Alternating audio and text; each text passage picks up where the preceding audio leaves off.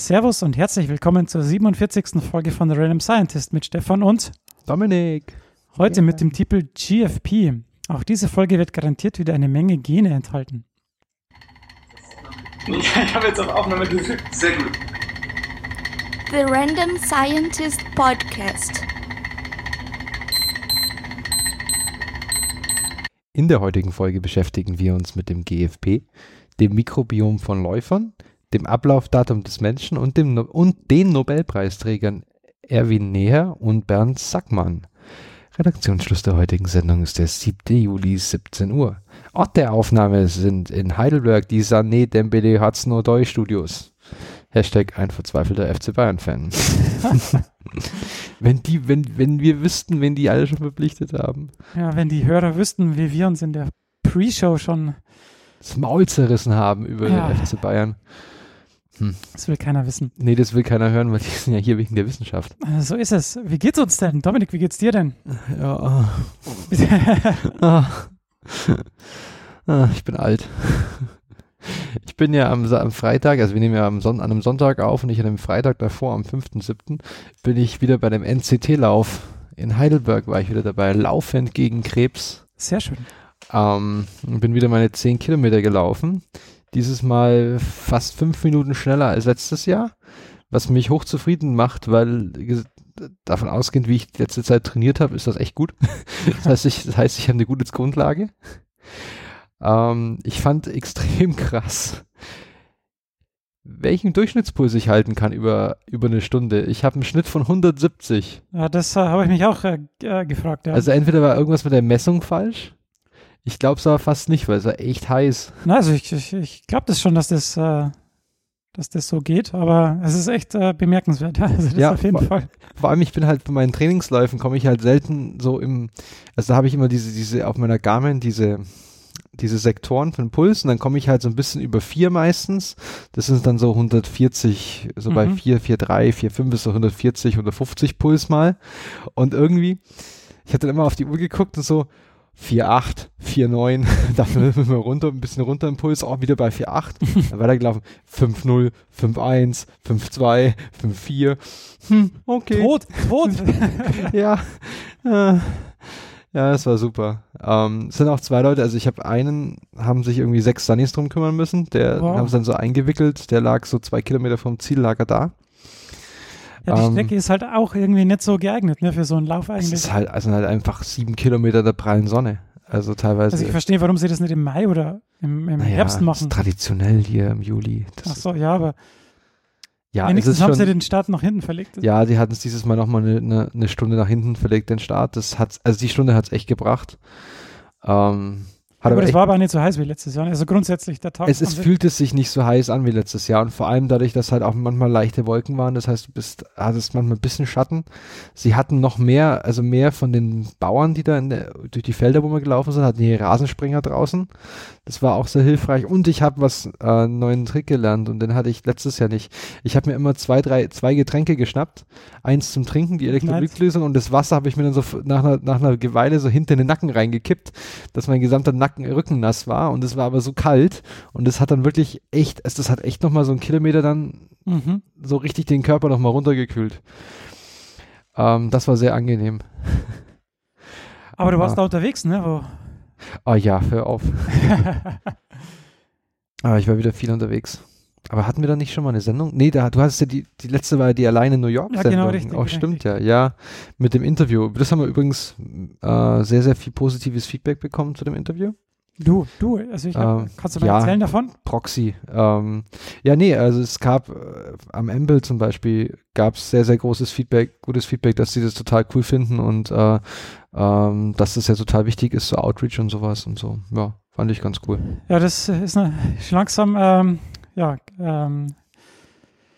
merken die Leute, dass das ein gutes Medium ist. Es ist halt ein Kanal, du kannst halt nicht, also du hast es halt nicht mehr wie früher, dass du einen Artikel in der Süddeutschen oder in irgendeiner anderen Tageszeitung schaltest und hast damit alle Leute erreicht, sondern das fragmentiert sich ja alles. Ja, aber also, was heißt alle Leute erreicht? Oder es viele Leute erreicht. Man lernt ja auch anders, ne? Also mehr Leute sind mehr der YouTube-Typ, andere mehr der Hörtyp und andere mehr der Lesetyp. Also da kommen ja. Genau. Ja, ja, ich muss jetzt nochmal kurz erzählen, was ich alles gemacht habe. Das war echt lustig. Ich war 2 Wochen im Urlaub in den USA. Dann war ich nochmal eine Woche. Deshalb Stefan allein in New York. Genau, da war ich unter anderem in New York. Dann war ich eine Woche auf einer Konferenz in Atlanta. Dann, das heißt, ich habe 3 Wochen lang nur Frittiertes gegessen. So viel zur Vorbereitung auf den Lauf. Also gefühlt nur Frittiertes. Mein Highlight war ein Milchshake, den sie angezeigt hatten mit 2.500 Kalorien. Alter. Es war aber auch ein Stück Kuchen obendrauf noch. Ich verstehe die nicht. Ich auch nicht. Aber die haben doch auch so eine Lebensmittelampel, oder? Also die schreiben die Kalorien halt jetzt mittlerweile hin. Also mir hilft das extrem. Mhm. Also wenn ich mich zwischen 2 Gerichten nicht entscheiden kann, wenn ich beide gleich gern mag, dann kannst du dich halt für das mit weniger Kalorien entscheiden. Nicht, dass man das immer gemacht hat, aber man weiß zumindest, was man tut. Also genau, dann kam ich wieder, dann habe ich 2 Tage in meinem Bett geschlafen, dann bin ich auf dem Retreat mit meiner Arbeitsgruppe. Dann habe ich wieder 2 Tage in meinem Bett geschlafen, dann bin ich wieder, das war jetzt Woche 4, wo ich weg war. Dann bin ich noch nach Barcelona. War ich auf einem Kurs an einem CRG. Das ist quasi das Center for irgendwas Spanisches. Research Center quasi. Nee, Zentrum für Genomregulation. Ah ja, stimmt. Also ja. Cancer. Und die sind quasi, das ist total geiles Gebäude, weil die sind halt quasi am Meer. Also du gehst über die Straßen, ist da Meer. Also Sand und dann Meer. Das ist so kann man es halt auch machen, ne? Nicht die Leute in den Wald einsperren, sondern ja. Ja, genau. Genau, dann war ich da in Barcelona und dann bin ich jetzt seit 2 Wochen wieder hier quasi. Schön. Ja, und jetzt muss ich aber erstmal nicht mehr weg. Jetzt kann ich wieder mich voll auf den Lauftrainingsplan stürzen. Das ist doch schön. Ja, das genau. Macht mir auch Freude. Muss den Stefan wieder einfangen, also den anderen Stefan aus Wien. Der hat eine ordentliche Zeit hingelegt. Aber ich prophezei ihm, falls er das hört, er kann locker 5 Minuten schneller laufen im Wettkampf. Locker. Weil du einfach ja nicht während einem Test auch all out, nicht so an die Belastungsgrenze rangehst. Ja, das kann schon sein. Es kommt davon, wie ihn der Lothar getrieben hat über die Strecke. Ja, das stimmt. Hat ihn wahrscheinlich angeschrien mit wüsten österreichischen Beschimpfungen. Oh ja. Das könnte lustig sein. Naja, wie geht's dir denn? Ja, heute ganz gut. Ich fühle mich wieder besser, zumindest heute. Ich musste ja den Halbmarathon abbrechen und seitdem bin ich irgendwie noch nicht so wieder richtig aus dem Quark gekommen. War jetzt auch beim Orthopäden und so, um mal nachschauen zu lassen, was das alles so ist. Aber anscheinend ist alles okay. Aber ich habe noch die Blutanalyse ausstehen. Mhm. Ob da vielleicht irgendwas gefunden werden kann, sowas wie Eisenmangel oder irgendwie irgendwas anderes, was mir fehlen könnte. Aber da war jetzt noch nichts und der Physio hat gemeint, ja alles, weil ich ja den ganzen Tag sitze, alles ist verhärtet und verkürzt und es ist einfach schlimm. Ja, also ich müsste. Du bist alt. Fix es nicht. Eigentlich ist es die Quintessenz von du bist alt. Ja. Aber ja, wenn ich mich wieder dehne und mehr rolle, dann sollte das eigentlich alles wieder hinzukriegen sein. Deshalb muss ich jetzt jeden Tag irgendwie mein Dehnprogramm durchziehen. Vielleicht ist auch deine Darmflora gestört als Teaser auf. Das kann auch sein, ja. Muss ich mal gucken, ob man das analysieren lassen kann. Aber sonst hatte ich jetzt 2,5 Wochen Urlaub. Das heißt, ich bin eigentlich zumindest geistig ausgeruht. Geistig im Standby. Ja. Und ich bin heute zu dir gefahren, dass wir jetzt eine Präsenzaufnahme machen können. Genau, falls ihr es noch nicht gemerkt habt. Wir sitzen uns wieder face-to-face quasi. Trinken Mate, essen nachher Fastfood, schauen Fußball, was mal zu machen. Ja, ich gucke im Moment auch Fußball. Also nebenbei. Steht noch 0:0 bei der Frauenfußball-WM beim Finale. Genau, vielleicht schauen wir nachher noch ein bisschen Baseball. Mal gucken. Vielleicht. Sehr gut. Ja, das war eigentlich, ich war auch im Urlaub im Bayerischen Wald, 4 Tage. Einfach mal die Beine hochlegen, bevor der Kleine kommt. Aber das sagt ja jeder, bevor du Nachwuchs kriegst, nochmal schön Urlaub machen und die Ruhe genießen. Das haben wir getan. Sehr gut. Und dann ist jetzt alles bereit. Super. Hast du ein bisschen Nachrichten lesen können? Während deinem Urlaub jetzt? Ja, natürlich. Das ist ja meine tägliche Routine. Ach so. Nachrichten scannen und alles, was wichtig sein könnte, in meinen Read-Later-Service speichern. Und dann da irgendwann auf Archive drücken. Ja, ich meine, es gibt ja so diese News-Artikel, die man jetzt sofort total spannend findet und denkt, oh, das ist das Geilste, was in den letzten 4 Wochen erforscht wurde. Und wenn man es 2 Wochen später dann wieder sieht, dann denkt man sich so, naja, so interessant ist es jetzt vielleicht doch nicht. Okay. Und dann wird es archiviert, ja. Vor allem, wenn man schon 4 coolere Nachrichten irgendwie im Sendungsdokument stehen hat, dann muss man natürlich da immer irgendwie abwiegen. Ja. Aber dann biegen wir doch da gleich ab. Die Nachrichten. Die goldene Brücke. Ja, natürlich. Ja. Gehst du bitte drüber? Ja, Moment. Bin wieder da. Ja. Solarzellen. Natürlich. Es gab nämlich eine Studie, die herausgefunden haben, also mir war das ja nicht bewusst. Ich habe gedacht, es gibt halt irgendwie die Solarzellen und die haben halt irgendwie einen Wirkungsgrad und der ist halt jetzt so. Und da gibt es irgendwie jetzt, naja, also der liegt so ungefähr bei 20-22%. Und mir war jetzt nicht klar, dass es da eine Stelle gibt, die halt alle Solarzellen gleich haben, die aber den Solarzellen halt 2% an Effizienz kostet. Okay. Also die werden hergestellt mit 22% Effizienz und dann nach einer Stunde oder 2, wenn die halt in Operation sind, verlieren die halt 2% an Effizienz. Und das war mir so nicht bewusst. Und dieser Effekt heißt Light-Induced Degradation, was irgendwie absurd klingt. Das heißt, die sollen Licht einfangen und das Licht führt aber dazu, dass eben ein Schaden der Solarzelle zugefügt wird und dann sinkt die Effizienz instantan um 2%. Und wenn man sich das mal vorstellt, dass es halt so und so viele Solarzellen auf der Welt gibt und wenn es jede davon in den ersten 2 Stunden 2% an Effizienz verliert, dann ist das ganz schön viel. Vor allem, wenn man halt die Masse der Solarzellen dann sieht. Ne? Also wenn man dann irgendwie, keine Ahnung, 100 Solarzellen hat, dann ist das ja eine Solarzelle eingespart, so im Groben. Eigentlich 50, aber gut. Und das Team der Universität Manchester hat jetzt herausgefunden, was das liegt. Und zwar haben sie eine Methode benutzt, die Deep Level Transient Spectroscopy heißt, DLTS. Oh. Und was das schon heißt, sie haben sehr tief reingeschaut und haben es eben benutzt, um die Solarzellen nochmal genau zu untersuchen. Und sie haben eben einen Defekt im Silizium gefunden, der quasi zuerst schlafend ist. Und wenn die Solarzellen sich dann durch die Sonneneinstrahlung erwärmen, wird dieser Defekt aufgeweckt, kann man sagen. Mhm. Und der fängt dann eben Ladung ein. Also da verfängt sich dann Ladung und die Elektronen kommen halt nicht so gut an diesem Defekt vorbei. Und der führt eben dann dazu, dass die Effizienz um 2% niedriger wird. Mhm. Und jetzt haben sie den mal gefunden und jetzt kann man natürlich gucken, wie man das ausnutzt und wie man dann eben diesen Defekt beheben kann, um dass es eben nicht zu diesem 2%igen Effizienzverlust kommt. Also das sind ja eigentlich 2% Punkte, ne? Also von 22 auf 20. Mhm. Weil wenn du von 22 auf 20 gehst, sind es eigentlich 10% Effizienzverlust. Ja. Ja, also Punkte. Genau. Aber was ist nochmal dieser Defekt in der Struktur vom Silizium, wie es verarbeitet wurde? Ja, das ist wohl ein Defekt, den du halt so nicht sehen kannst oder nicht so ohne weiteres siehst, außer jetzt mit dieser neuen Technologie, die sie halt da angewandt haben. Und erst wenn die Solarzelle erwärmt wird, dann tritt er halt auf. Und deshalb kannst du halt auch bevor du die auslieferst, diesen Effekt nur schwer sehen, weil er halt nicht da ist. Mhm, okay. Ich weiß nicht, wie die jetzt testen. Vielleicht wärmen sie es ja auf oder testen sie ja mal in der Sonne, aber ob sie die dann so untersuchen, dass ihnen der aufgefallen wäre, das weiß ich jetzt nicht. Okay. Dann gab es zur letzten Folge noch Feedback, nämlich ich weiß nicht, ob es denn jetzt in der letzten oder vorletzten war, denn da habe ich ja gesagt, dass Großbritannien 10 Tage ohne Kohlestrom auskam. Und dann war Feedback, dass es ja nicht so schwierig ist, weil Großbritannien ja viel Atomstrom hätte. Mhm. Ja, das stimmt auch. Aber jetzt gab es jetzt hier einen Artikel, dass Großbritannien in den ersten 5 Monaten des Jahres 2019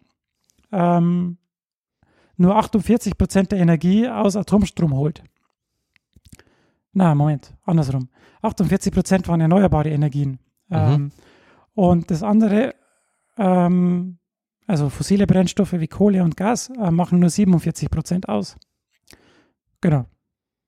Moment, das muss ich jetzt nochmal richtig... das addet irgendwie nicht zusammen. Ja, genau, was wollte ich denn da sagen? Also 48% kamen aus Energieformen, die kein CO2 produzieren. Also Atomstrom und...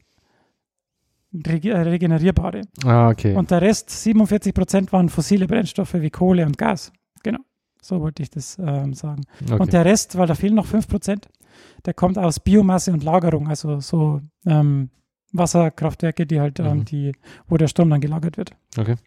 Genau.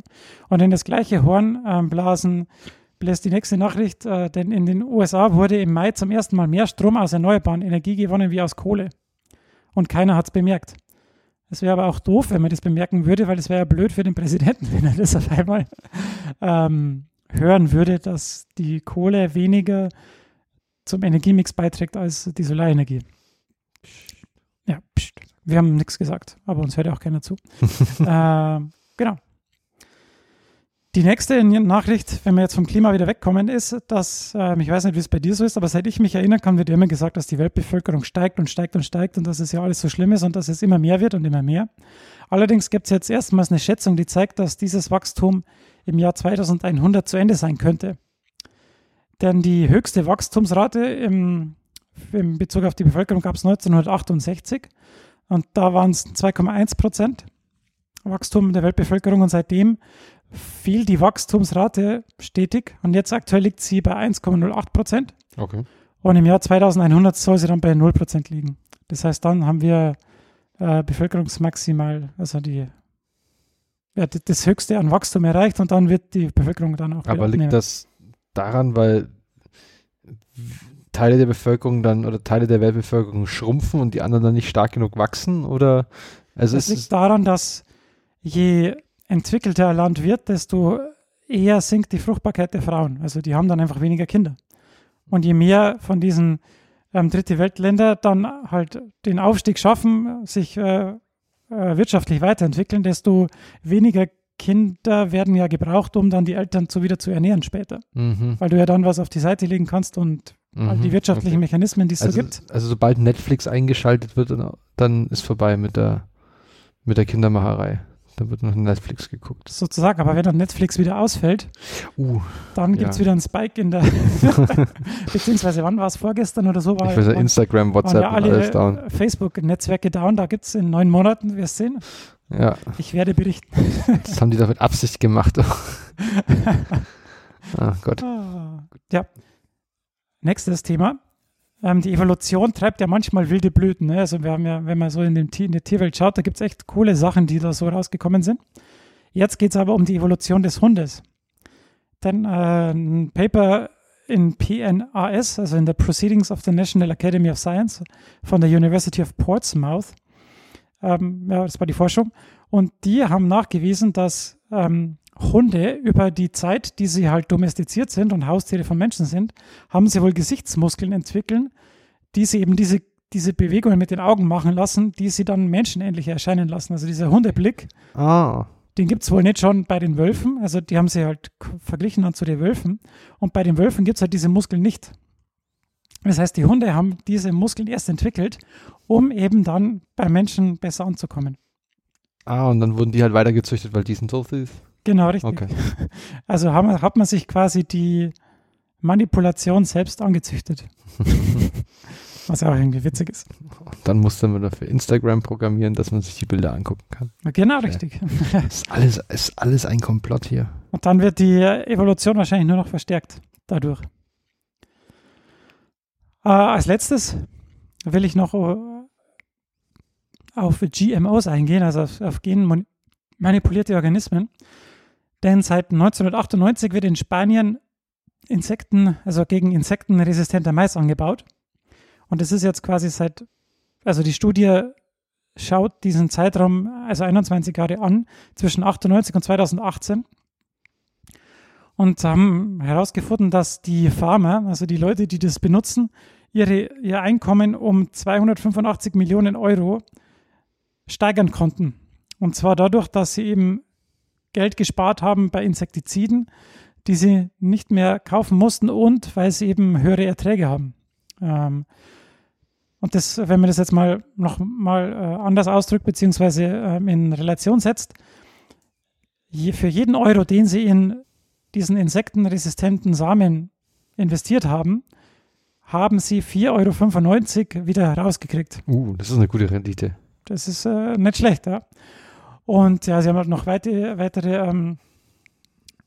Analysen gemacht und ein Zitat ist, dass diese Extraproduktion senkt halt den Druck auf die Bauern, neues Farmland zu kriegen. Ja, klar. Das ist ja das Problem, dass du halt, um dann zu überleben oder um den Ertrag zu steigern, brauchst du mehr Farmland. Aber wenn du von den existierenden Flächen mit weniger Einsatz von Insektiziden mehr Ertrag kriegst, dann ist es ja auch gut. Mhm. Und das haben sie eben geschafft.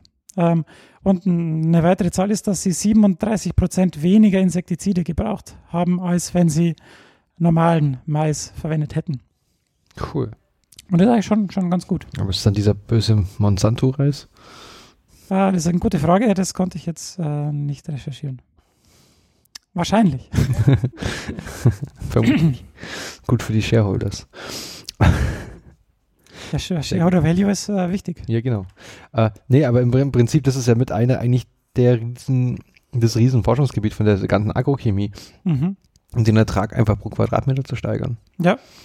Nichts anderes geht's, weil, ja, das ist immer so, diese genfreie Landschaft und das Ganze und diese Sachen ist gut. Und ich werde auch immer, also grundsätzlich vorsichtig sein bei allem natürlich, aber den Aspekt darf man halt echt nicht aus dem Auge verlassen, weil du kannst dir halt überlegen, ob du in Reis anbaust für die Weltbevölkerung auf 1 Million Quadratkilometer oder dann halt einfach 4 Millionen Quadratmeter brauchst. Und das ist zwar irgendwelche Nummern, es macht halt schon einen Unterschied. Auf einmal ist halt so ein Land weg. Ja, das ist also, ja. Gut, also auf die Zahlen mich bitte nicht festnageln. Ja, gut, dass wir dann wieder weniger werden ab 2100. Genau. Und vielleicht, wenn wir den Ertrag nicht steigern können, geht es eh von alleine. Oh, der war böse. Ich distanziere mich von meinem eigenen Witz. Entschuldigung. Naja, das ist aber, wenn man es mal nüchtern betrachtet, Global ist kein Witz, dann wird es so kommen. Ne? Ja, Climate Change und das Ganze, das ist ja genau das eine der Probleme an der Ausfälle und das Ganze. Ja. Gut. Dann vielen Dank. Wir wechseln ganz hart das Thema. Und diesmal habe ich es mir einfach gemacht mit meiner Grabbelkiste, weil ich einfach das vorweggreife, dass es den Nobelpreis gab. Aber dieses Mal, das spannt den Bogen zum Ende der Sendung, weil ich fand das einfach eine ganz nette Methode und habe mir gedacht, ich stelle die mal vor, ein bisschen genauer. Und zwar, es geht um das sogenannte Patch-Clamp-Verfahren. Und zwar, da bewegen wir uns im Gebiet der Elektrophysiologie, also so Neuronen und so Aktionspotenziale, nur noch mal ein paar Begriffe reinzuschmeißen, was dann so zum Beispiel an so einer Nervenzelle passiert oder an einer Muskelzelle, das spielt ja alles da eine Rolle. Und nehmen wir erstmal den Begriff auseinander. Patch ist quasi, kann man grob mit Flecken übersetzen, den man da benutzt an einer Membran. Und wir reden hier von einem, glaube ich, einem Durchmesser, wenn ich es richtig gesehen habe, von 1 Mikrometer, wo dieser Patch groß ist, der da an so einer Zelle dann quasi, wie sagt man, moduliert, manipuliert wird. Und Clamp ist halt referiert zu der Pipette, die benutzt wird, die man dann einfach benutzt, um diesen Membranabschnitt, quasi diesen Patch, festzuhalten. Und die Methode ist so cool, weil man damit es schafft, dadurch, dass diese Oberflächen oder diese Fläche so klein ist, die man da anzapft, kann es sein, dass man nur einen einzigen Ionenkanal, also ein einziges Protein, so ein Transmembranprotein, das durch diese Doppelschicht der Membran geht, da drin hat. Das heißt, du kannst einzelne Proteine messen und wie die sich verhalten. Und so ein Ionenkanal, nur mal ganz kurz zur Wiederholung, ist im Prinzip, also wir haben unsere Lipid-Doppelschicht als Membran der Zelle und dann gibt es Proteine, die gehen halt von außen nach innen. Die hängen halt in dieser Membran drin und schwimmen da so rum. Und die ermöglichen es unter anderem, dass bestimmte Salze oder Wasser da durchgehen kann.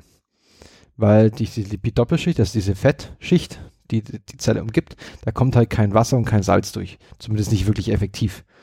Und diese Ionenkanäle sind einfach dazu da, dass die das modulieren, diesen Fluss von bestimmten Ionen. Da gibt es eben spezialisierte welche, die auf Kaliumionen, Calciumionen, Natriumionen und so, also alles Mögliche gibt es dann. Dann gibt es welche, die sind gesteuert durch Spannungsänderungen. Das sind jetzt die, die für die Elektrophysiologie sehr interessant sind. Und dann gibt es noch welche, die eine ganz große Anzahl von welchen, die jetzt durch zum Beispiel Ligandenbindung gesteuert werden. Also wenn da jetzt was dran dockt, dann machen sie erst auf.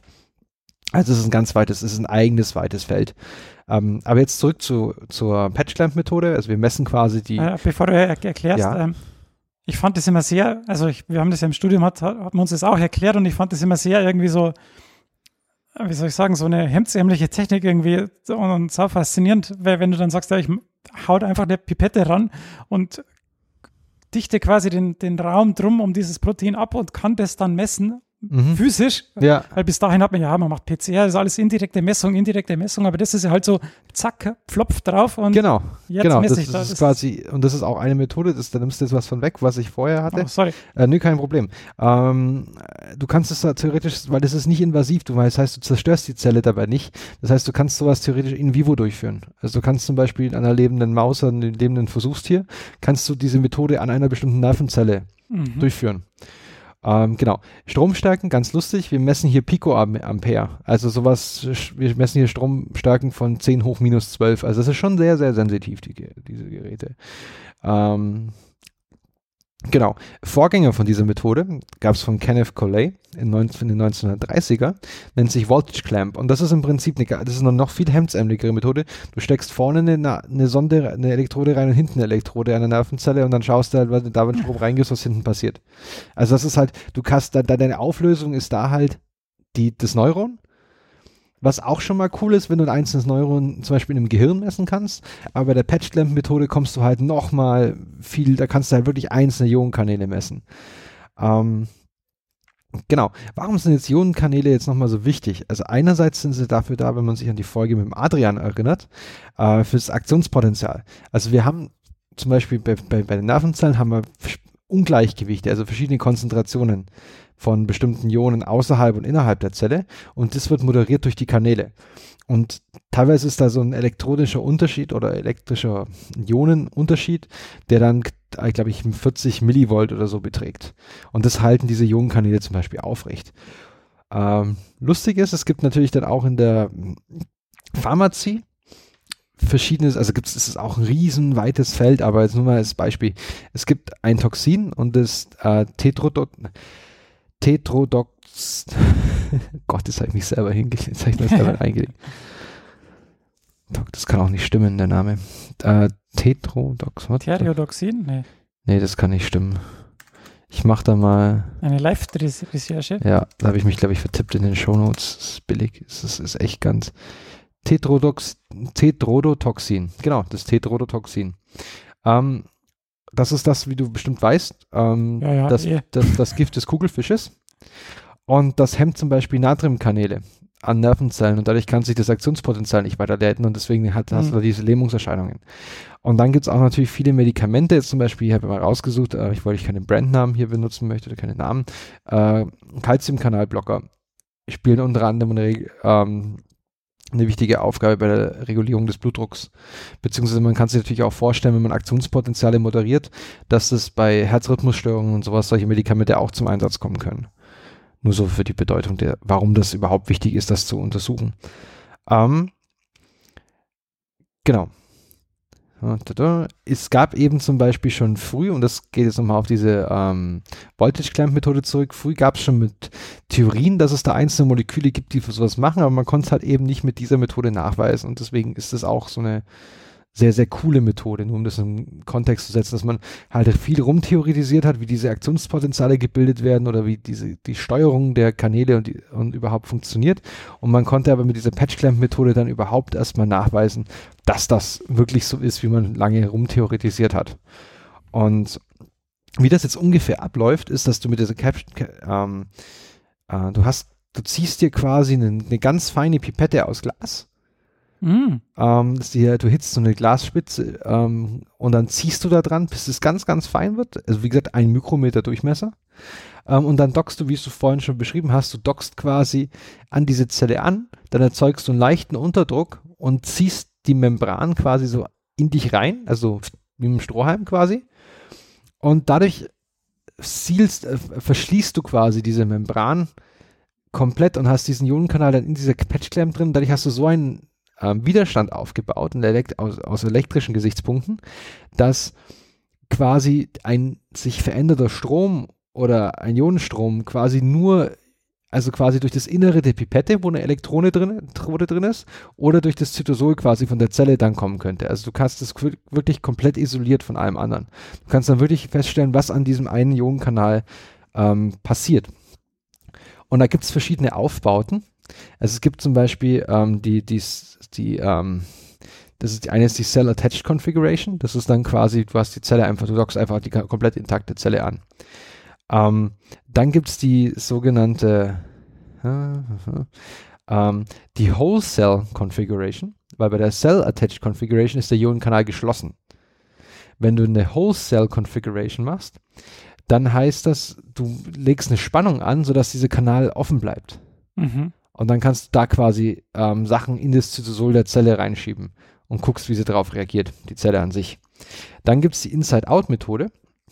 Das heißt, du stanzt quasi diesen Abschnitt aus der Zellmembran raus und hast dadurch das Innere des Zytosol, die Seite, die dem Zytosol zugewandt war, ist dann jetzt außen.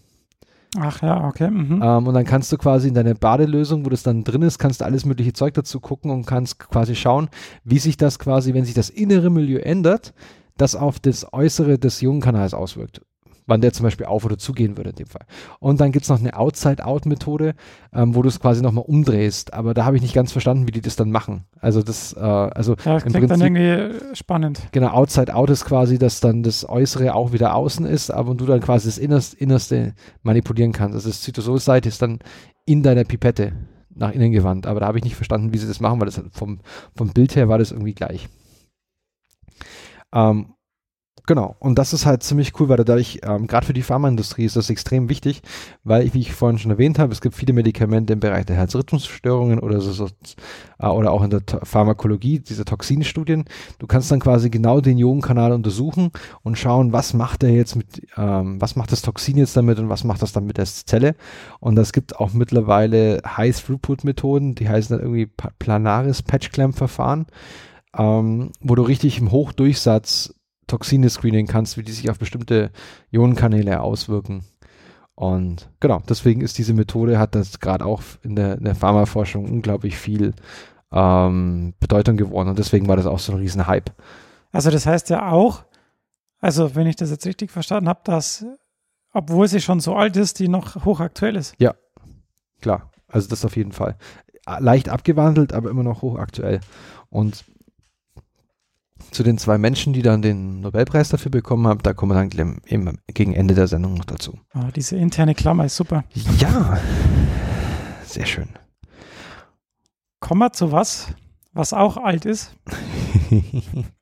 und was mich auch nicht weniger fasziniert, sogar noch viel mehr als die Patch-Clamp-Methode und was wahrscheinlich auch einer der Gründe ist, warum ich Biologie studiert habe, wenn ich mir das nochmal so genau überlege. Und zwar habe ich vor ungefähr 10 Jahren ein Buch gelesen. Das Buch heißt The Glowing Genes und ist in den Shownotes verlinkt. Und zwar geht es um, wie der Titel der Folge schon sagt, ihr wisst es ja jetzt schon, und zwar um GFP, um das grün fluoreszierende Protein. Und denn GFP hat die Biotechnologie revolutioniert, wie kaum eine andere Methode oder Erfindung, vielleicht noch PCR oder so. Und warum das dazu kam, wollen wir uns heute mal ansehen. Das wird jetzt eine Mischung aus Wissenschaft und Geschichte. Das wird fast ein Zeitsprung. Fast. Ein wissenschaftlicher Zeitsprung. Weil ich eben das Buch gelesen habe und da geht es eben auch um die Geschichte, wie sie da eben drauf gekommen sind. Grundsätzlich gibt es viele Arten chemischer oder biologischer Lichterzeugung und auch viele Gründe, das zu tun. Zum Beispiel gibt es viele Unterwasserorganismen, die so in dieser Zwischenlichtzone zwischen es gibt noch Licht und es gibt kein Licht mehr leben und die dann ihre Unterseite beleuchten, so mit blauem Licht, um eben von unten nicht gesehen zu werden. Weil wenn du halt schwimmst und dein Feind schwimmt unter dir und über dir ist es hell und unter dir ist es dunkel und du schwimmst mit deinem dunklen Bauch da, dann sieht man dich halt recht gut. Von oben ist das kein Problem, aber von unten ist es halt blöd. Und deshalb ist es cool, wenn du deinen Unterboden beleuchten kannst. Und das, was die dann tun, ist eben Biolumineszenz. Nämlich, das sind biochemische Reaktionen am Lebewesen. Das prominenteste Beispiel sind zum Beispiel Glühwürmchen. Aber dazu braucht es dann 4 Komponenten, nämlich Energie in Form von ATP, Sauerstoff als Reduktionspartner, Luciferin als Ausgangsstoff und Luciferase, der dann eben, Luciferase ist ein Enzym, das dann eben aus dem Luciferin das umsetzt mit Sauerstoff und Energie, um dann eben Licht zu erzeugen und aus dem Luciferin dann eben einen anderen Stoff zu machen. Mhm. Um was es aber hier jetzt geht, ist nicht unbedingt diese Biolumineszenz, sondern um Photolumineszenz, und die Untergruppe der Photolumineszenz ist eben die Fluoreszenz. Und hier ist es so, dass eben keine Energie notwendig ist, aber man muss das Molekül anregen mit kurzwelligerem Licht, also mit irgendwie UV-Licht im Normalfall, und dann können diese Moleküle eben dann anderes Licht abgeben, irgendwie blaues Licht, sichtbares Licht eben. Und da kommt eben dann das GFP ins Spiel, denn GFP ist genau so ein fluoreszentes Molekül und eben das erste, das entdeckt wurde. Und ich will eben jetzt mal kurz darstellen, wie das entdeckt wurde und warum es eben so eine große Revolution in der Biotechnologie ist. Mhm. Entdeckt wurde es von Osamu Shimomura. Stimmt, das war ein Japaner, oder? Das war ein Japaner, der dann aber nach Amerika ausgewandert ist und auch einen Nobelpreis dafür gekriegt hat. Ei, ei, ei.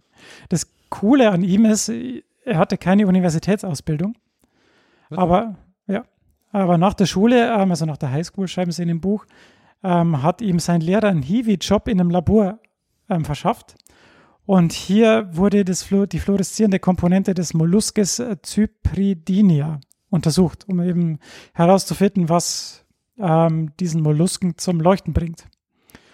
Und 1956 konnte eben der Shimomura dann das Molekül isolieren und als Pulver kristallisieren.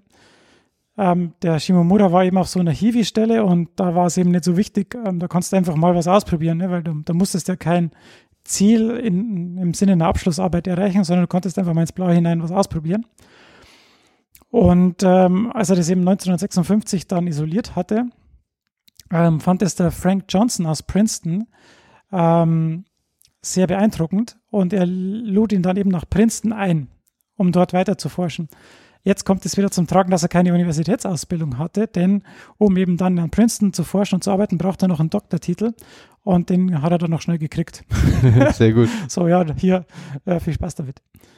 Dann war er eben in Princeton und 1960 wurde dann Shimomura eben gefragt, ob er die Biolumineszenz von Aequorea studieren wolle.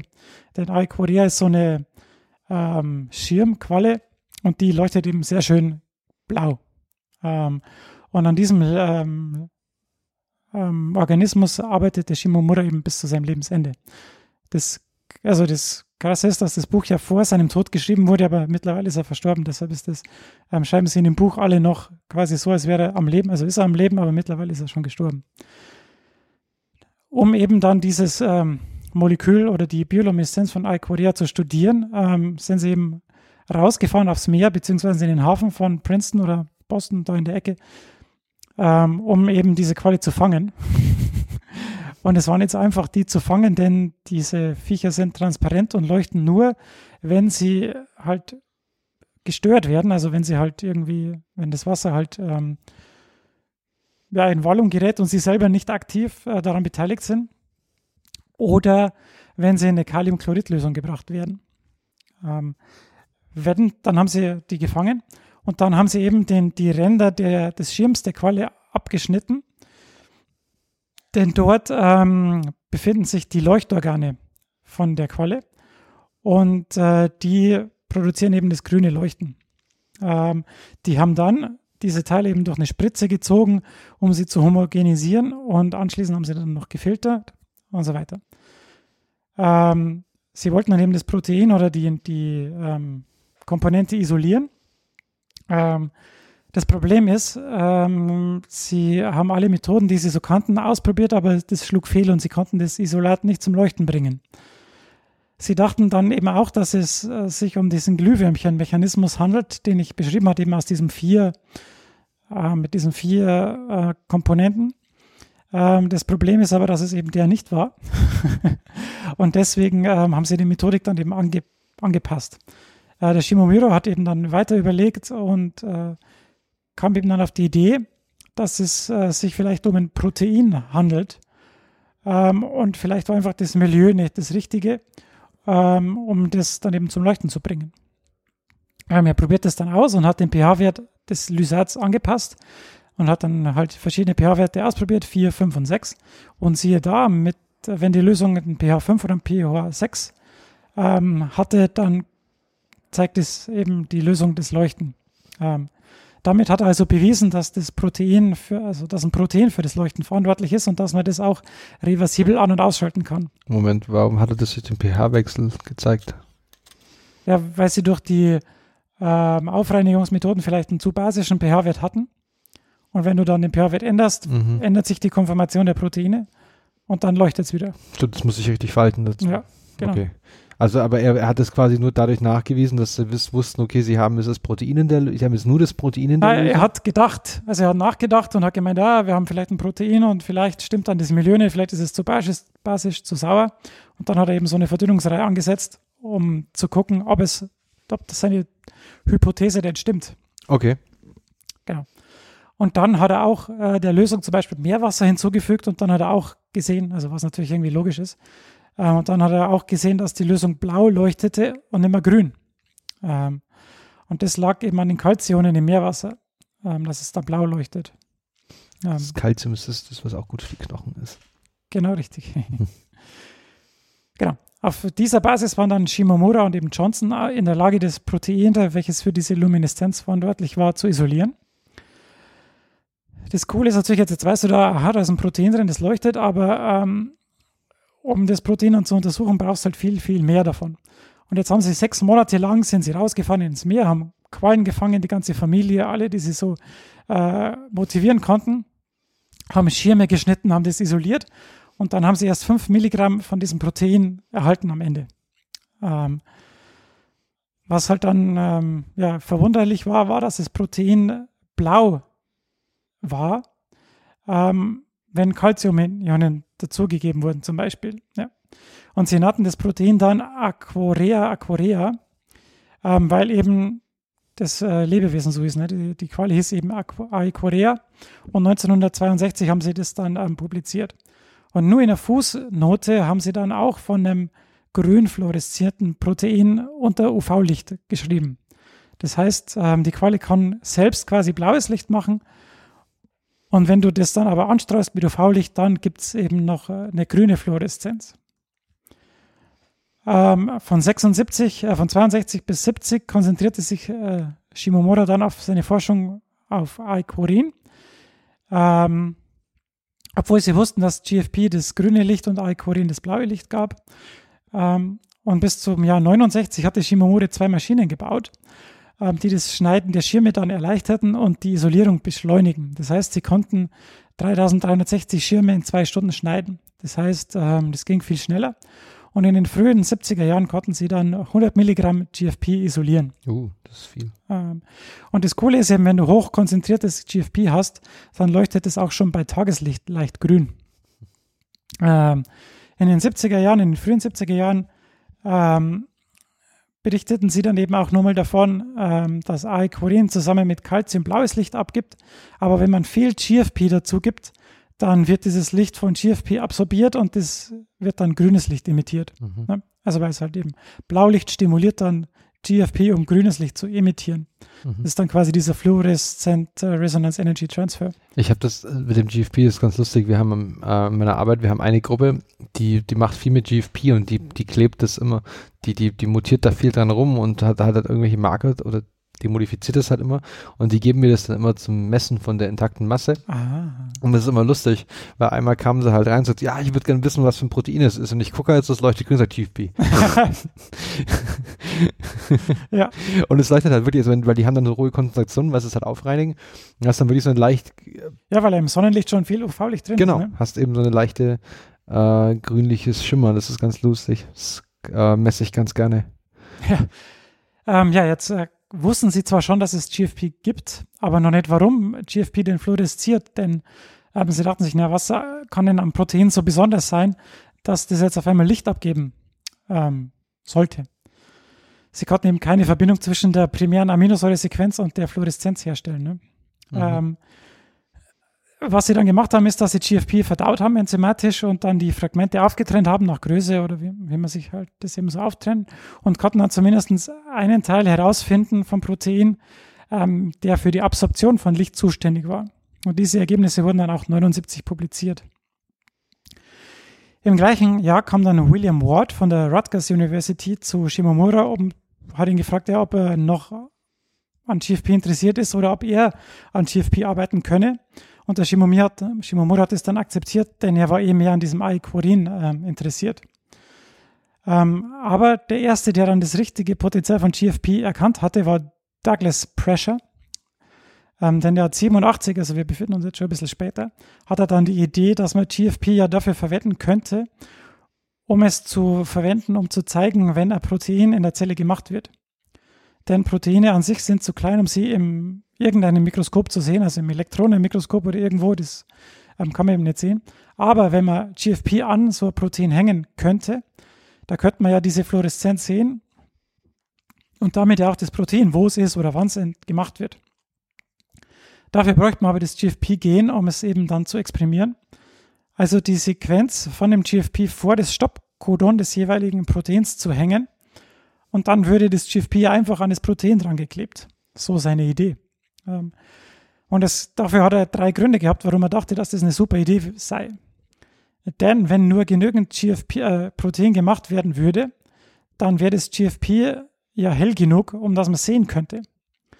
Das GFP ist auch klein genug, um die Funktion des Proteins nicht zu behindern. Weil wenn das ein Riesenmarker wäre und das viel größer ist als das Protein, das man eigentlich studieren will, dann würde das eben eine sterische Hinderung geben. Und das GFP funktioniert ohne Hilfsstoffe, also man braucht kein ATP, man braucht kein Kalzium, man braucht nichts, sondern das macht es einfach von selbst. Yay. Das Problem ist, man braucht halt erstmal das Gen, um es auch zu benutzen.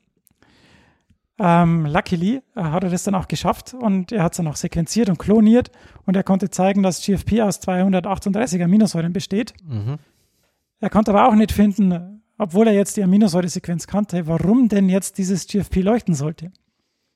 Er konnte es aber jetzt klonieren und es in Bakterien exprimieren. Leider schaffte er es nicht, dass das GFP in Bakterien fluoreszierte.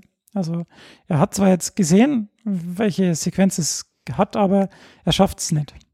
Dann kam aber Martin Chalfie und der hat es geschafft, dass er funktionelles GFP in E. coli exprimieren, weil er eben eine andere Kloniertechnik benutzte, die vorher haben sie eben nur Restriktionsenzyme benutzt, um es zu klonieren. Martin Chalfie hat aber PCR benutzt, um es zu klonieren. Und mit diesen Restriktionsenzymen haben sie halt immer irgendwie funktionelle Teile von dem GFP abgeschnitten, was immer dazu führte, dass eben das GFP nicht ganz war. Mhm. Und dann hat es halt eben nicht funktioniert. Mhm. Durch PCR hast du eben vorne und hinten einen Überhang und dann funktioniert es. Okay. Und die haben es schließlich 1994 in Science publiziert und jetzt konnte die GFP-Revolution beginnen. Also jetzt hat man es geschafft, dass man GFP künstlich kloniert und exprimiert. Es funktioniert und man konnte es für alles das verwenden, für das man es eigentlich verwenden will, zum Anzeigen von Genaktivität. Man kann es auch nur hinter dem Promoter schalten, den Genpromoter, um die Aktivität des Promoters zum Beispiel zu untersuchen, je nachdem, wie viel GFP gemacht wurde und so. Genau. Aber wenn man sieht, wann haben die angefangen, sie haben in den 60er Jahren, also 62, angefangen, das zu untersuchen und 94 haben sie es dann publiziert. Also das ist schon eine reife Leistung und Respekt, dass sie das so lange dabei geblieben sind. Ja, das ist halt die Ausdauer. Du darfst halt nur nicht aufgeben. Ja. Wie schaut das GFP jetzt aus? Es hat 238 Aminosäuren, das sind knapp 97 Kilodalton.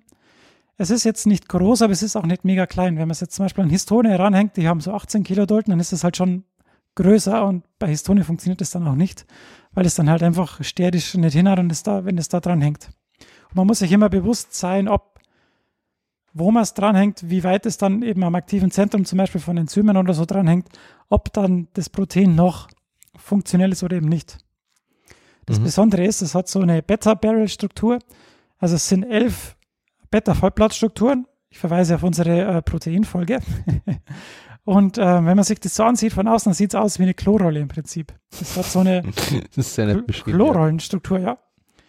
Und es gibt dann eben noch 5 Helices, Alpha-Helices, die an jedem Ende von dieser Chlorrolle eben so eine Cap-Struktur formen, dass da eben auch kein Wasser oder so reinkommt, um das Fluorophor zu beschädigen. Für die Fluoreszenz sind 3 Aminosäuren verantwortlich, nämlich das Serin 65, das Tyrosin 66 und das Glycin 67, die dann, wenn das alles richtig gefaltet ist, spontan eine Zyklisierungsreaktion eingehen, sodass ein System aus Doppelbindungen entsteht, die dann eben für die Absorption von Licht sorgen und dann auch für die Emission von Licht. Genau. Die 3 Aminosäuren können wirklich nur in einem richtig gefärbten GFP-Molekül fluoreszieren. Das heißt, wenn das irgendwie beschädigt ist, dann funktioniert das nicht. Denn auch die Art der Wechselwirkungen mit diesen Beta-Vollblättern in der Nähe und den Aminosäuren in den Beta-Vollblättern in der Nähe bestimmen dann auch die Farbe der Fluoreszenz. Diese Chlorollenstruktur sorgt eben auch dafür, dass dieses Gebilde extrem stabil bleibt. Denn wenn man da zum Beispiel Wasser in diese Chlorrolle reinkommen würde, dann wird es eben zu einer Löschung der Fluoreszenz führen. Dieses GFP, das da eben, das erste GFP, das da eben, das native GFP, das da entdeckt wurde, hat eben einen Absorptionspeak bei 395 Nanometer. Das ist so UV-Licht. Und ein Emissionsmaximum bei 509 Nanometer. Das ist eben im grünen Spektrum des sichtbaren Lichts. Und ja, wie man das halt dann so kennt in der Biologie, haben sich dann eben die Forscher dran gemacht, auch andere Farben zu machen. Da gibt es eben das RFP, das Red Fluorescent Protein und eben alle anderen Farben, die es so gibt, konnte man dann eben machen durch Proteinevolution und ja, alles, was man sich so vorstellt, gibt es da an Farben. Und das ist dann eben auch ziemlich cool, weil man dann eben nicht nur ein Protein in der Zelle markieren kann, sondern mehrere, wenn man will. Ja, das ist ziemlich cool. Ich mag das auch, wenn es so grün leuchtet. Ja. Das ist schön. Was man eben jetzt macht, ist, dass man die Fluoreszenzmoleküle an Antikörper klebt hinten und dann kann man eben die Antikörper mit Antikörpern die Proteine nachweisen. Dann muss man halt nichts klonieren oder nichts genetisch manipulieren. Ja. Aber man kann es eben auch auf genetischer Ebene ins Genom einbringen und dann zu schauen, wo sich dann eben das Protein aufhält und wo es exprimiert wird. Genau, ziemlich cooles Tool, muss man sagen. Ja, ist halt auch so, also ich meine, du kannst natürlich, was du jetzt beschrieben hast, hast du oft als schon erklärt, dass man es quasi an ein anderes Protein ranhängt und dann quasi durch die Fluoreszenz im Mikroskop sehen kann, wo ist dieses Protein überhaupt? Wo wandert es überhaupt hin? Andererseits kann man natürlich auch zum Beispiel so Sachen machen, quasi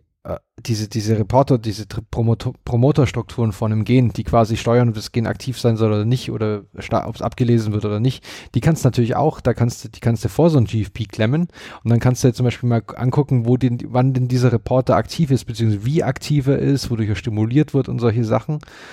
Also die Anwendungsfälle sind zahlreich. Man kann ja auch, also in der Entwicklungsbiologie zum Beispiel ist der Zeitpunkt eben ganz wichtig, wie du angesprochen hast. Da kann man eben gucken, wann werden bestimmte Proteine gemacht, wo werden sie gemacht, wo wandern die dann hin vielleicht sogar. Genau. Ja. Oder was auch zum Beispiel lustig ist, was ich mal gesehen habe, ich meine, dass du es ja quasi, kannst du das GFP splitten, also in der Mitte auseinanderschneiden, die Chlorrolle. Und dann kannst du zum Beispiel ja den einen Teil an ein Protein hängen und den anderen Teil an das andere Protein. Und wenn du gucken willst, wo in der Zelle oder wann in der Zelle diese zwei Proteine sich zusammentun und was zusammen machen, dann kommt das GFP wieder zusammen und dann auf einmal leuchtet es. Ja, das ist natürlich auch sehr cool. Ja. Eine Sache, die man vielleicht noch sagen muss, es ist zwar recht stabil, aber wenn man jetzt die ganze Zeit mit UV-Licht draufhämmert auf das GFP, irgendwann geht es dann kaputt. Das bleicht aus, glaube ich. Das bleicht dann aus, ja. Und da muss man dann schon vorsichtig sein, wie lange man dann das eben beobachtet. Nicht, dass man dann am Ende gar keine Fluoreszenz mehr übrig hat. Ja, so viel von mir zum GFP. Sehr schöne Sache. Und ich war sehr froh, dass ich in meiner Doktorarbeit auch viel am Mikroskop arbeiten konnte und da der Fluoreszenz. Genervt hat er mir immer geschrieben, oh, jetzt sitze ich wieder die ganze Nacht im Mikroskop. Ja, Freitagabend 10 Uhr. Ja, was machst du mit dem Mikroskop? Ja, das ist, war aber dennoch schön. Wo war Dominik? An der Tankstelle. Auf ein Bier. Ach, hey. Ja. Nee, ich mag, es ist halt ein absolut cooles Protein. Sau lustig. Ich habe nur mal, ich habe mal eine Story gehört, da gab es ein riesen Funding. Oder nicht ein großes Funding, aber da haben Leute sich Geld organisiert, weil sie unbedingt neue GFP-Arten oder fluoreszierende Proteine finden wollten. Und die sind dann irgendwie in die Südsee zum Tauchen, Nachttauchen. Und die sind dann quasi halt in der Nacht tauchen gegangen und haben die UV-Lampe ausgepackt in der Nacht und haben dann geguckt, was denn so alles leuchtet. Die waren da irgendwie, glaube ich, ich glaube 1-2 Monate, wenn ich es noch richtig im Kopf habe. Haben natürlich nichts gefunden. Also die Expedition war quasi für den Arsch, aber du warst halt 2 Monate in der Südsee tauchen. Und die müssen anscheinend da, wo sie waren, war es Bali, irgendwie sowas, völlig neues Feld aufgemacht haben für den Tourismus, so Nachttauch quasi. Und dann haben das diese Tauchschulen übernommen und gehen quasi nachts mit den Touristen jetzt tauchen mit der UV-Lampe und zeigen denen quasi, wie es denn ausguckt in der Nacht, wenn du da unten unterwegs bist. Das ist schon cool, ja. Es gab auch, ich habe in Arte eine Dokumentation gesehen vor 2 Wochen oder so, die haben quasi so einen Fächer auf so einem Tauchboot und da gehen sie da runter und fahren mit diesem Fächer durchs Meer und gucken dann, wo es immer leuchtet auf diesem Schirm, wenn sie quasi wieder so ein Tier erwischt haben, das quasi gegen den Fächer dotzt quasi und sich dann natürlich gestört fühlt und dann leuchten die halt alle. Hey! Geh weg! Lass mich in Ruhe. Und so konnten sie halt noch viel mehr Lebewesen entdecken, die leuchten. Wenn ich dich in der Nacht anpuff, leuchtest du dann auch? Ja, ich krieg dann einen leuchtend roten Kopf. Achso, ja, gut, das ist dann das RFP. Aber es gibt auch, glaube ich, an Land so zumindest Schwämme, die leuchten. Also die sich zum Leuchten bringen lassen. Mhm. Okay. Nicht Schwämme, Pilze. Schwammel. Ja. Schwammel, nicht Schwämme. Schwammel, Schwämme. Ja, ist er. Ah. Alles ein Getier. Weil wir gerade schon bei dir waren mit deinem hochroten Kopf. Ich meine, hochroten Kopf hatte ich am Freitag auch nach meinem NCT-Lauf. Und ich habe mich ja immer gefragt, warum du so viel schneller bist als ich. Es kann ja jetzt nicht daran liegen, dass du irgendwie die Hälfte von mir wiegst. Das wäre jetzt so einfach oder schon seit Jahren trainierst. Das kann ja nicht die Erklärung sein. Also das wäre unrealistisch. Das wäre ja trivial. Ja. Also das wäre quasi offensichtlich. Da käme ja jeder auf die Idee. Und um jetzt nämlich auf meinem Paper, und genau da ist mir nämlich dieses Paper, das ich heute besprechen möchte, in die Hände gefallen und ich weiß nämlich genau, was bei dir abgeht. Ich weiß es jetzt genau. Ich kenne dein Innerstes. Oha. Mal schauen, ob ich was lernen kann. Ne? Genau. Es geht in diesem Nature Medicine Paper, ich glaube, das ist fast zum ersten Mal, ich glaube, wir hatten noch nie so viele Nature Medicine haben wir noch nicht so oft gehabt. Nee. Ich glaube, einmal hatten wir eins mit einem Virus, glaube ich, ja. Und zwar, Erstautor ist Jonathan Scheimann. Ich glaube, dass der Jakob Luber und der Theodore Schafkin auch noch Erstautoren sind, wenn ich das richtig sehe. Ja. Genau, und alles unter der Aufsicht von Alexander Kostic. Und das ist nicht der bei Eintracht Frankfurt spielt. Genau, und das ist Harvard Medical School. Vorwiegend Harvard Medical School und ich glaube auch Kanadier sind noch dabei. Aber hauptsächlich, also ich sehe viel Harvard hier. Ganz viel wie Harvard. Okay, und die haben, was die gemacht haben, ist eines meiner Lieblingsthema, Gut Microbiome. Da habe ich mich ja irgendwie habe ich da so ein Fable dafür, ich weiß nicht warum. Ja, du weißt ja, und unsere Zuhörer wissen das auch, weil das habe ich denen ja schon immer und immer wieder erklärt, das Gut-Mikrobiom super, super und super wichtig und wir wissen, dass es ja in vielen Dingen involviert ist. Was wir uns bis jetzt immer angeschaut haben, allerdings beim Gut-Mikrobiom, war jetzt so gesund gegen krank. Also sowas wie Morbus Crohn oder irgendwelche anderen oder Krebspatienten hat man sich das angeguckt und bei Leuten mit Übergewicht, Untergewicht, diese Sachen haben man sich einfach Leute, die ein pathologisches Phänomen zeigen. Oder bei Darminfektionen. Und wir wissen aber, dass das Gut-Mikrobiom an sich oder die Darmflora, wie man es auf Deutsch sagt, auch extrem wichtig ist grundsätzlich und dass sie natürlich uns auch mit Nährstoffen versorgt. Dass das so hier ganz, zum Beispiel Vitamin B12. Wir können es nicht herstellen selber, wir brauchen es aber. Und das wird von bestimmten Bakterien bei uns im Darm hergestellt. Ah, interessant. Genau, beziehungsweise auch zum Verstoffwechseln komplexer, glaube ich, Kohlenhydrate oder Fasern brauchen wir die unbedingt. Genau. Jetzt war es aber, sind die Leute hier von der Harvard Medical School sind auf die Idee gekommen, oder der Jonathan ist auf die Idee gekommen, sich jetzt mal anzuschauen, jetzt wie ist denn bei normal, also bei nicht kranken Menschen, was gibt es denn da für unterschiedliche Phänotypen? Und da gibt es zum Beispiel Läufer oder Athleten und Nicht-Athleten. Also es gibt, wie in der Schule, es gibt Sportler und die Streber und die Emos und ihr wisst es ja. Genau, und er hat sich jetzt mal angeguckt, okay, was ist denn der Unterschied zwischen einem Sportler und einer Couch Potato? Also so einem ganz normalen, gesunden. Und haben sie sich eine Gruppe genommen von 15 Athleten, die 2015 den Boston Marathon mitgelaufen sind, und die haben angefangen und eine Sedentary Controls, also ich glaube Faulpelze. Und die haben täglich eine Woche vorm Wettkampf und bis eine Woche nach dem Wettkampf haben die Stuhlproben genommen und sich quasi angeguckt, was für Bakteriengruppen da drin vorkommen. Mhm. Und nach dem Wettkampf wiesen die Läufer besonders viel von einer Bakterienfamilie auf und die heißt Veillonella. Mhm. Und was man sehen, sie haben also diese Wettkämpfer haben grundsätzlich mehr davon, wenn ich es richtig gelesen habe, aber nach dem Wettkampf nochmal besonders viel. Mhm. Also gibt es einen Anstieg. Und jetzt könnte man natürlich vermuten, dass es denen irgendwas mit dem Sport zu tun hat. Ja, das haben sie ja gemacht, ne? Genau. Und jetzt haben sie sich das angeguckt, jetzt haben sie dann sind sie in den Tierversuch und haben sich mehrere Gruppen von Mäusen genommen, also ganz grob 2 Gruppen, und haben die eine Gruppe von Mäusen mit Lactobacillus bulgaricus inokuliert, also denen quasi da eine Kultur in das Essen Pulver zugesetzt, dass sie das dann einen höheren Anteil in der Darmflora haben, und die anderen haben diese Veillonella, und zwar atypica, bekommen, um genau zu sein. Warum jetzt diesen Bulgaricus? Ja, der kann kein Laktat abbauen. Weil sie hatten, glaube ich, schon vermutet, weil ich meine, was passiert beim Sport? Du kommst, auch wenn du zum Beispiel wie ich 190 Puls hast, du bist sehr anaerob in deinem Stoffwechsel. Das heißt, du baust besonders viel Laktat ab, und das ist auch das, was dich dann über die Zeit müde macht. Oder die Muskeln geht und übersäuert und dadurch halt dir Probleme macht. Und die haben dann zum Beispiel diese eine Gruppe der Mäuse mit denen inokuliert und die andere Gruppe eben mit dieser Veillonella atypica. Und diese Bakterien hatten sie aber isoliert von einem Athleten. Also es war direkt ein Stamm, den sie aus diesen Athletenproben isoliert haben. Und dann nach der Fütterung, 5 Stunden später, dürften dann die Mäuse bis zur Erschöpfung rennen. Mhm. In so einem Laufrad.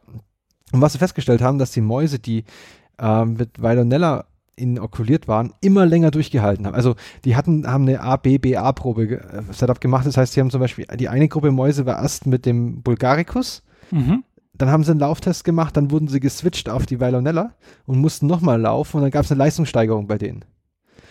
Und wenn sie dann immer die Daten verglichen haben von denen, die in dem Moment den Bulgaricus hatten und von denen, die in dem Moment die Veillonella hatten, die konnten immer 13% hielten die länger durch. Okay. Und die haben diesen Test natürlich, du musst den also diesen Kreuzover-Test machen, weil der da ausschließen muss, dass es irgendwie, dass die Mäuse an sich, also weil du keinen Trainingseffekt vermeiden willst oder irgendwas. Ja. Oder und halt den Bias so ein bisschen rausnimmst. Genau, die sind im Durchschnitt ungefähr 13% länger gelaufen, und du siehst, wenn du dir die Plots in dem Paper anschaust, die sind alle nach oben gerutscht.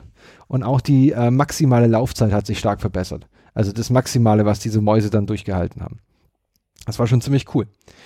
Dann haben sie sozusagen gesagt, okay, wir wissen jetzt also, das hat was mit dieser Veillonella zu tun und das hat was mit diesen Darmbakterien zu tun, vermuten, dass es das Laktat immer noch ist, und haben sich dann eine Metagenom gemacht von der Darmflora von olympischen Ruderern und Ultramarathonläufern nach dem Wettkampf. Warum nur nach dem Wettkampf? Also oder halt über den Wettkampf verteilt, oder vorher und nachher. Und die haben auch wieder festgestellt, dass es also die haben sich dann in dem Fall nicht die Spezies an oder die Gene der Bakterien, sie haben nicht besonders darauf geachtet, welche Bakterien da drin sind, sondern sie haben vor allem darauf geguckt, welche Gene denn aktiv sind oder da sind bei diesen Sporten, die sie mit einem bestimmten Pathway assoziieren können. Also wenn du zum Beispiel halt eine Alkoholdehydrogenase findest oder viel davon findest auf einmal, dann kannst du davon ausgehen, dass irgendwas mit Alkohol im Spiel war. Und was sie finden ist, dass in diesen Sportlern nach dem Wettkampf extrem die Laktatdehydrogenase hochgefahren ist, die bakterielle. Und das ist der erste Schritt, den diese Bakterien bräuchten und den man braucht eben, um das Laktat zu verstoffwechseln. Ja. Das ist jetzt noch nicht so Besonderes, also das würde jetzt noch nicht auf diese Veillonella deuten, aber sie haben dann gesehen, dass es von Veillonella ist, das ist das einzige Bakterium in diesen Proben oder diese Familie von Bakterien, die sie finden konnten, die den kompletten Stoffwechselweg abbilden könnten, vom Laktat zum Propionat, zur Propionsäure. Und Propionsäure kann dann wieder ganz normal in diesen Short Chain Fatty Acid Cycle, also die kann ganz normal wieder wie die Fettsäure verstoffwechselt werden. Das heißt, und würde dann auch wieder als Energie zur Verfügung stehen. Genau, sehr richtig. Das heißt nicht nur, dass sie das Laktat wegkriegen, nicht nur, dass sie vermuten, dass das Laktat abgebaut wird, sondern sie vermuten eben auch, dass dadurch, dass die Fettsäure wiederhergestellt wird, dass dann wieder Energie zuführ kommt. Was dann wieder erklären würde, warum die länger durchhielten. Mhm. Genau. Jetzt ist aber noch nicht bekannt, also du hast das Laktat, bildet sich ja im Blut und den Muskeln. Kommt es überhaupt in den Darm? Good question. Und da haben sie unter anderem Massenspektrometrie verwendet, die coolen Typen. Und die haben einfach Mäusen 13C gelabeltes, also schweres Laktat ins Blut gespritzt, haben die nach 12 Minuten dann angefangen auseinanderzuschneiden und geguckt, wo finden sie denn das 13C überhaupt. 12 Minuten, weil sich danach der Laktatspiegel wieder normalisiert hatten. Also sie haben das gespritzt, haben geguckt, wie der Laktatspiegel sich im Blut verhält und dann ist es abgefallen und war normal und dann haben sie gesagt, okay, jetzt muss irgendwas passiert sein. Und sie finden es im Serum und im Plasma. Das ist ja eher so, okay. Aber sie finden es auch im Darm. Also es muss, und das war bis dahin noch nicht bekannt, es gibt also einen Weg des Laktats vom Blut in den Darm, wo es dann zugänglich wäre für die Bakterien. Aber was sie nicht gefunden haben, ist 13C gelabeltes Propionat oder Propionsäure im Gewebe. Aber da war die Zeit einfach zu kurz wahrscheinlich. Achso, dass es dann wieder zurückkommt in die Muskeln, genau, um dann wieder als Energiequelle zu verfügen. Genau. Mhm. Jetzt ist es so, dass man schon zeigen, also es ist noch nicht so ganz richtig mit diesen Short, das ist immer noch eine Hypothese, dass es dann wieder als Energiequelle trägt, weil man wusste schon vorher, dass zum Beispiel Propionsäure, wenn man das Mäusen spritzt, dass das im Bluthochdruck, die Herzfrequenz und den Sauerstoffkonsum anregt. Was man jetzt aber trotzdem nochmal gemacht hat, man hat jetzt gesagt, okay,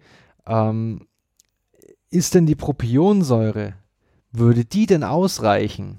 Für die 13%? Für die 13% und es tut's. Also sie haben dann rektal Propionsäure gespritzt und die haben annähernd denselben Effekt oder den gleichen Effekt, die gleiche Leistungssteigerung. Also ist es nicht so sehr die Abnahme von der Milchsäure, sondern die Zunahme der Propionsäure. Genau, also die Propionsäure ist das eigentliche, was den Effekt auslöst.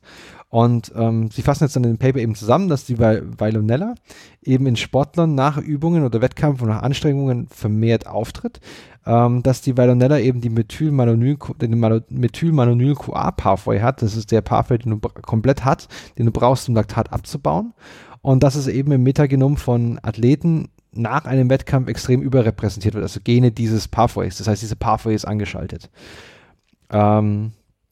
Systemisches Laktat kann in den Darm gelangen, also Laktat aus dem Blut. Die Veillonella verhalf Mäusen zur besseren Performance und die Propionsäure verbesserte ebenfalls die Performance von Mäusen. Und jetzt ist eben die These, dass dieses Modell eben sagt, das Laktat geht aus dem Blut raus in den Darm, da wird es verstoffwechselt in Propionsäure, die Propionsäure geht wieder in den Körper und wird da wieder als Energieressource. Und sie müssen da allerdings noch ein bisschen dran arbeiten. Aber das ist jetzt die Hypothese, auf der sie weitere Forschung aufbauen. Und das ist eigentlich ziemlich cool, finde ich das. Weil, das ist, wenn man sich das überlegt, ist es ziemlich wild irgendwie, wo du das überall, also das kommt ja durch dein Loch im Körper rein. Ja. Dreht einmal eine Runde. Dreht einmal eine Runde im Körper, kommt dann wieder in den Darm, um dann wieder zurückzukommen. Ja, aber das ist halt eigentlich ziemlich cool, weil was ich halt daran so spannend finde, neben dem Fakt, dass es gerade 1:0 für die USA steht im Finale der Frauen-WM, ist, dass es quasi diese Bakterien, dieses fehlende Gliedbinden in der Verstoffwechslung. Ja, das würde ja wieder diese Symbiontentheorie dann, ne? Also das, was wir nicht können, holen wir uns halt rein. Genau. Und was natürlich auch noch unklar ist, warum Athleten mehr davon haben. Also sind die damit mehr geboren? Also hast du einfach, haben deine Eltern schon eine andere Darmflora als die Eltern von jemand anders? Kommt es durch die Ernährung? Oder kommt es durch die Ernährung, weil sich Sportler halt speziell ernähren? Oder kommt es durch den Sport, dass du dadurch einfach so viel Laktat in den Darm immer wieder einspülst durch deine Longruns, dass dann einfach diese Varionella bevorzugt wachsen? Ja, das ist, muss man wahrscheinlich beobachten. Ja, aber auf jeden Fall extrem spannend. Das Witzige ist, dass der Erstautor der Studie eine Firma gegründet hat, die heißt Fit Biomics. Oh mein Gott. Shut up and take my money. Fit Biomics is a microbiome biotechnology company spun out of the Wyss Institute for Biological Inspired Engineering at Harvard. We utilize next-generation sequencing to understand what makes elite athletes unique. In particular, we are sequencing the microbiome of elite athletes to identify and isolate novel probiotic bacteria for applications in performance and recovery. We are purifying these novel probiotics and commercializing as ingredients to disrupt consumer health and nutrition and cater to the next generation athlete. Da fehlt jetzt noch Cryptocurrency. Blockchain. Blockchain fehlt. Was fehlt noch als Catchword? Big Data, Cloud Computing. Next Generation ist ja alles. Ja, Next Generation ist super. Aber sau cool. Das heißt, du kannst dann so eine Kapsel nehmen mit deiner Bakterie der Wahl und dann wirst du 13% besser. Ja, und dann nimmst du noch diese Schuhe, die du mal erwähnt hast. Bei mit den 4%. Dann bist du schon 17% besser. Verrückt. Da brauche ich gar nicht mehr trainieren. Ja, eigentlich nicht. Nee. Okay. Ja, aber es ist sehr interessant, muss ich sagen. Ja, ich hoffe, das hält sich die Studie. Also nicht, dass das irgendwie jetzt dann auseinanderfliegt wegen irgendwas, aber ich fand das einfach extrem lustig. Ich glaube, ich bin sogar über Spiegel Online drauf gestoßen. Das kann sein, ja. Aber da gibt es einen Twitter-Account, der immer quasi in Bold Print, also in Fettbuchstaben und groß schreibt, only in mice. Und das trifft ja hier auch wieder zu. Das ja gut, sie konnten es jetzt nur in Mäusen nachweisen, aber sie haben es halt, den Link finde ich halt schon mal cool, weil sie den Stamm der Varionella aus dem Athleten isoliert haben. Ja. Und dann dann hin und her gewechselt haben. Genau. Zwischen den, wahrscheinlich ist jetzt dann die nächste Stufe, die zu kultivieren und dann in in Kapselform. Du brauchst jetzt halt ein paar Athleten, denen spritzt C13 gelabeltes Laktat, dann legst du sie und dann schneidest du denen den Darm raus. Und genau, guckst du einfach mal nach, was da passiert. Easy. Du könntest das Laktat an GFP kommen. Das funktioniert dann wieder nicht. Okay. Gut. Dann sehe ich, dass das war das dann von mir zum Laufen und ich werde jetzt ganz viel irgendwie Naturjoghurt essen und schauen, wo die noch vorkommen, diese Bakterien, dass ich davon viel abbekomme. Ja, das ist Milchsäure, irgendwas. Ja, mein Paper ist kurz, aber schön. Denn es geht um unsere Lebenszeit. Denn das Paper heißt Longevity-Related Molecular Pathways are subject to Midlife Switch in Humans. Und das ist vom King's College in London.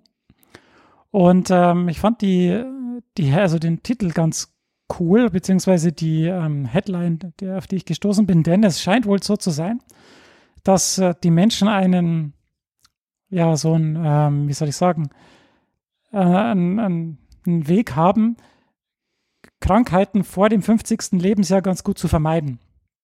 Das Problem ist nur, wenn du dann ins 60. Lebensjahr kommst und danach, dann nehmen halt altersbedingte Krankheiten überproportional zu. Also man kriegt mehr Krebs und alle anderen möglichen Krankheiten nehmen dann proportional mehr zu. Also du kriegst die halt dann eher und es scheint wohl so, dass es so einen Schalter gibt, der dann so nach der 5. Lebensdekade umswitcht, also sich umschaltet oder umlegt und dass das natürliche Verfallsdatum von Menschen quasi so um das 60. Lebensjahr wäre. Oh mein Gott. Und dann quasi durch diese mehr auftretenden Krankheiten danach die natürliche Auslese beschleunigt werden würde. Ja, ich habe mir das angeschaut, das Paper, und habe mir gedacht, die machen ja bestimmt fancy Experimente und so weiter. Es waren aber nur 3. Was haben sie gemacht? Wenn die sehr gut sind, reicht das. Ja, natürlich. Es war aber auch kein Nature-Paper, deshalb, was ist es denn für ein… Was präsentierst du dann hier eigentlich für so ein Low-Impact Science Daily? Aging Cell. Aging Cell ist das Paper. Muss gut sein. Cell ist gut. 6. Juni 2019. Oh, ich habe mir gar kein Datum gesagt bei meinem. Ja, aber das war erst in den letzten 2 Wochen, glaube ich. Ja, Chronistenpflicht. 24. Juni 2019. Respekt. Ja. Heute ist der 7. Juli. Ja, auf jeden Fall haben sie sich das RNA-Om, also die proteinkodierten Gene auf RNA-Ebene angeschaut und gefunden, dass eben im großen Maßstab Gene, die vor dem 60. Lebensjahr aktiv waren, nach dem 60. Lebensjahr abgeschaltet werden. Das passiert dann in Muskeln und in Neuronen und da ist vor allem dieser mTOR-Pathway befallen oder betroffen und der ist eben auch so ein Master Regulator für verschiedene Sachen. Außerdem konnten sie zeigen, indem sie bioinformatisch Datensätze verglichen haben, dass verschiedene Moleküle, die zum Beispiel in Modellorganismen für das Altern zuständig sind, zum Beispiel auch dieser mTOR-Pathway, dass sie das auch in Menschen sind. Ne? Also konnte man schon zeigen, ja, Modellorganismen und Menschen, wenn es ums Altern geht, sind da ähnliche Kollegen am Start. Und als letztes konnten sie dann feststellen, dass eben auch im großen Maße Long Non-Coding RNAs eine Rolle spielen. Also der Teil des Genoms, der halt so als Junk-DNA bezeichnet wird. Also der halt keine Proteine macht, sondern nur diese RNAs, die keine kodierenden Funktionen, also die keine Messenger-RNAs sind, die dann keine Proteine machen. Und die haben halt dann eine regulatorische Rolle und wenn die eben in die eine oder andere Richtung reguliert werden, dann geschieht es auch so zwischen dem 50. und 60. Lebensjahr, wenn sie eben eine Rolle im Alterungsprozess haben. Die Diskussion, die Fragen, die man sich jetzt hier stellen kann, ist natürlich, waren Menschen nicht dafür länger gemacht, länger als 50 bis 60 Jahre zu leben? Ist dann das natürliche Verfallsdatum des Menschen? Und wenn wir jetzt 30 Jahre länger schon leben können, so im Schnitt, also 80 bis 90 Jahre, dann ist das schon eine gute Sache. Heißt es dann, dass man erst nach der 50. Lebensdekade besser auf seine Gesundheit aufpassen muss? Oder hilft es dann schon, wenn man es davor macht? Oder ist alles, was man davor macht, ja dann quasi nicht so schlimm, weil dieser Schalter dann erst nach dem 50. Lebensjahr umgelegt wird und dann der Impact danach erst viel schlimmer wäre? Oder wie ist es denn mit der Therapie? Muss man dann vor dem 50. Lebensjahr schon was tun? Oder reicht es dann, wenn man dann sagt, ja, ab 50 muss man diese ganzen Untersuchungen machen oder dann eben schauen, dass man die Pathways, die da in Frage kommen, dann nochmal aktiviert oder dass man dann vielleicht nochmal Medikamente gibt, die da irgendwie diese Effekte aufheben. Also das sind jetzt so ganz spannende Fragen, die natürlich jetzt auf dieses Paper folgen, die man sich dann nochmal anschauen kann oder anschauen muss, oder die werden das bestimmt auch machen, um dann eben zu schauen, wie ist es denn jetzt nach der 5. Lebensdekade, warum ist es so, welche Sachen spielen da eine Rolle, was sind die Möglichkeiten, um das zu manipulieren. Also das sind da jetzt die Sachen, die daraus direkt folgern und das ist ziemlich interessant, dass es eben da so einen relativ abrupten auf jeden Fall. Umklappmechanismus gibt, der dann da klappt nichts, aber da verschieben sich Elektronendichten. Der dann dazu führt, dass das anscheinend das natürliche Verfallsdatum sein sollte. Mhm. Ja. Haben die auch schon eine Firma gegründet? Ich habe noch nicht nachgeschaut. Das sollte ich mal tun. Ja, das in Amerika ist echt krass, da machst du echt sofort versuchst du das zu kommerzialisieren und eine Firma zu gründen. Ja, aber haben sie jetzt irgendwie an der Uni Heidelberg, gab es jetzt auch irgendwie so einen Riesenskandal mit irgendeinem RNA-Marker für eine bestimmte Krebsart. Ja. Ich habe das irgendwann nicht mehr durchblickt, weil irgendwie der Student hat es dann gegründet, ohne seinen seinen PI quasi. Und der hat es ihm dann wieder verboten, die Uni. Dann ist der Student jetzt wieder nach China zurück, hat da eine Firma gegründet mit ähnlicher Technologie. Und irgendwie ist es ein Riesenchaos. Aber ja. Also ich konnte jetzt keine Firma finden. Okay. Wobei Augur Precision Medicine Consultant. Okay, sehr gut. CSO, XR Genomics. Die haben alle Firmen. Ja, doch. Also haben sie auch eine Firma gegründet in der Richtung, ja, okay. Ja, Training, World Leading RNA-Based Diagnostics, ja. Okay, sehr gut. World Leading ist übrigens auch gerade wieder die USA, die sind mit 2-0 in Führung gegangen. Sehr schön. Dann darfst du jetzt deinen Spannungsbogen aufheben. Ja, wir reisen in die Vergangenheit, aber nicht so weit, wie wir sonst immer reisen. Und ich bin total perplex eigentlich. Also man merkt, dass die Deutschen grundsätzlich mehr auf dem Gebiet der Chemie bis jetzt, also mehr Nobelpreisträger auf dem Gebiet der Chemie hatten, weil wir befinden uns jetzt wir sind wieder in der heutigen Folge beim medizinischen Nobelpreisträger und da befinden wir uns bereits im Jahr 1991. Mhm. Das war ja gestern. Im Prinzip, ja. Quasi, also für mich. Ich erinnere mich, als wäre es gestern gewesen. Genau, als wäre es quasi nur so grob 18 Jahre her oder 19 Jahre her. Gut, es geht dieses Mal um die Nobelpreisträger des Jahres 1991. In dem Fall in diesem Jahr hat für den Physiknobelpreisträger oder den Physiknobelpreis ein Franzose bekommen. Pierre-Gilles Degen, wie auch immer man ausspricht, wahrscheinlich komplett falsch, es tut mir leid. Und zwar für die Entdeckung, dass Methoden zur Untersuchung von Ordnungsphänomenen in einfachen Systemen für komplexe Materieformen verallgemeinert werden können, insbesondere für Flüssigkristalle und Polymere. In Chemie hat Richard Ernst, der Schweizer Richard Ernst, den Chemie-Nobelpreis bekommen für seine Beiträge zur Kernresonanzspektroskopie. Also er hat quasi NMR erfunden. Das ist ziemlich cool. Physiologie und Medizin eben unsere beiden Deutschen, Erwin Neher und Bert Sackmann. Genau, den schreibt man nicht mit ZK. Ganz wichtig. Literatur Nadine Gordimer, das ist eine Südafrikanerin. Den Friedensnobelpreis, das ist spannend. Aung San Suu Kyi, also es tut mir leid, ich habe den Namen komplett verbockt, aber das ist die aus Myanmar und die ist aktuell, glaube ich, Regierungschefin oder irgendwie immer noch sehr weit oben in der Regierung beteiligt in Myanmar und sie hat eben den Friedensnobelpreis bekommen für ihre herausragende Freiheit, also als herausragende Freiheitskämpferin gegen Unterdrückung und soziale Ungerechtigkeit. Mit ähnlicher Begründung haben Nelson Mandela und Martin Luther King den Friedensnobelpreis erhalten. Disclaimer, das ist genau auch diese Frau, die quasi in Charge war oder mit in Charge war, als es diesen Rohingya-Skandal aktuell gibt in Myanmar und in dieser Region. Und dann es gab auch die Forderung, so wie ich das verstanden habe, dass man ihr den Friedensnobelpreis deswegen aberkennt, weil sie denen halt nicht geholfen hat. Aber das Friedensnobelpreiskomitee hat dann gemeint, ja, wir geben es ja nicht für sie, geben den Preis ja nicht raus für das, was sie machen wird, sondern für das, was sie gemacht hat. Das ist genauso wie bei Obama quasi die Begründung. Ja. Also anders. Strange.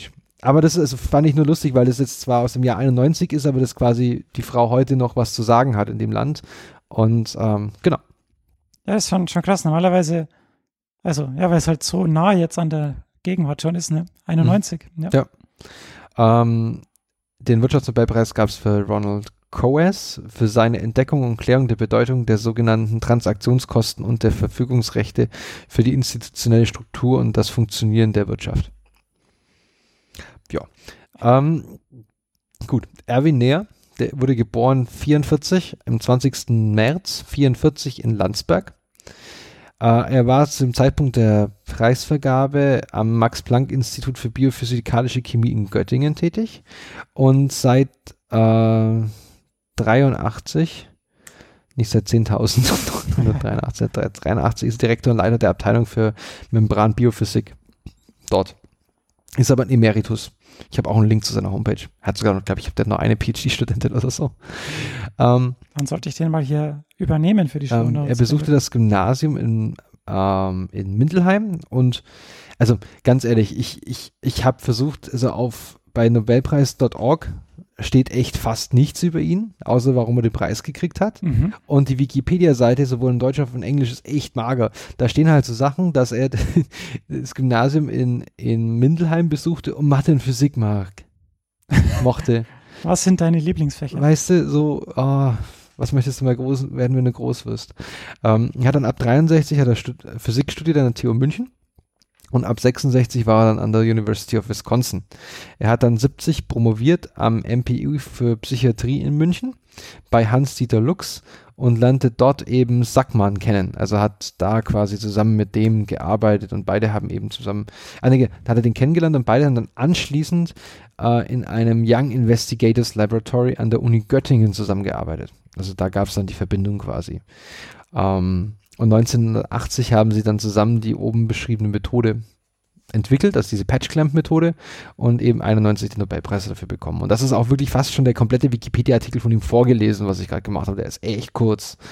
Im Gegensatz zu Bert Sackmann, also ich nehme an, Neher war der Physiker, der die technischen Grundlagen dafür gelegt hat, und Sackmann ist, wenn man das jetzt liest, er wurde 42, am 12. Juni 1942 geboren in Stuttgart, war zu Zeitpunkt der Preisvergabe am Max-Planck-Institut für medizinische Forschung in Heidelberg. Aktuell ist er seit 2008 Leiter einer Emeritus-Gruppe am MPI für Neurobiologie in Martinsried und hat noch eine Forschungsgruppe am Institut für Neurowissenschaften der TU München. Gibt's auch, habe ich auch beide Links zu beiden Gruppen noch verlinkt. Er hat 61 sein Abitur gemacht in Stuttgart, ab 76 dann im Medizin studiert an der Uni Tübingen, das ist ein bisschen arg weit auseinander. Naja. Nee, das kann nicht passen. 67 muss es sein. Wahrscheinlich, ja, genau. Ja, dann hat er aber sich auch Zeit gelassen. Moment, das passt irgendwie nicht. Ja, der musste vielleicht zum Militär dazwischen? Ja, aber nicht. Wie lange war denn der Medizin? Es tut mir leid, ich muss es jetzt on the fly. Er hat 61 angefangen zu studieren, er hat 61 sein Abitur gemacht und 67 angefangen zu studieren. Ja. Okay, krass. Der war halt zwischendurch noch auf Bali oder so. Wahrscheinlich. Und hat aber, ist auch so lustig, da steht da drin, er hat studiert in Tübingen, Freiburg, Berlin, Paris und München. Sein Staatsexamen hat er gemacht an der LMU, also Ludwig-Maximilians-Universität in München. 1968 wurde er dann wissenschaftlicher Assistent am MPI für Psychiatrie in München bei Otto Kreuzfeld. Sagt das dir was? Kreuzfeld-Jakob wahrscheinlich. Genau. Lustigerweise ist es nicht der Kreuzfeld, also es ist in dem Fall nicht der Krankheit Kreuzfeld, sondern es ist der Sohn von dem Krankheit Kreuzfeld. Also das ist der Sohn von Hans-Gerhard Kreuzfeld, das war nämlich 1920, haben sie die Krankheit schon entdeckt. Ah, okay. Ja, das hätte man natürlich... Hättest du wissen können. Ne? Ich meine, komm, Entschuldigung. 1974 hat er dann seine Doktorarbeit beendet an der Medizinischen Fakultät in Göttingen mit dem Titel Elektrophysiologie der neuralen Helladaption in der Katzenretina. Die armen Katzen. Genau, 1974, am Ende, nach der Dissertation ging er zurück zu Kreuzfeld und der war inzwischen aber am MPI in Göttingen. 1982 hat er dann habilitiert mit der Schrift Beobachtungen von Transmitter-Rezeptor-Wechselwirkungen auf molekularer Ebene, hochauflösende Strommessungen an kleinen Membranarealen von Einzelzellen und zellfreien Membranfragmenten. Das klingt doch ungefähr nach dem, was ich vorhin beschrieben habe, oder? Ja, sehr. Sehr stark. 1985 wurde er dann Direktor der Abteilung Zellphysiologie am MPI in Göttingen. Hat dann unter anderem auch den Leibniz-Preis bekommen, 1987, und 1988 wurde er Direktor der Abteilung für Zellphysiologie am MPI für medizinische Forschung in Heidelberg. Und mittlerweile ist er emeritiertes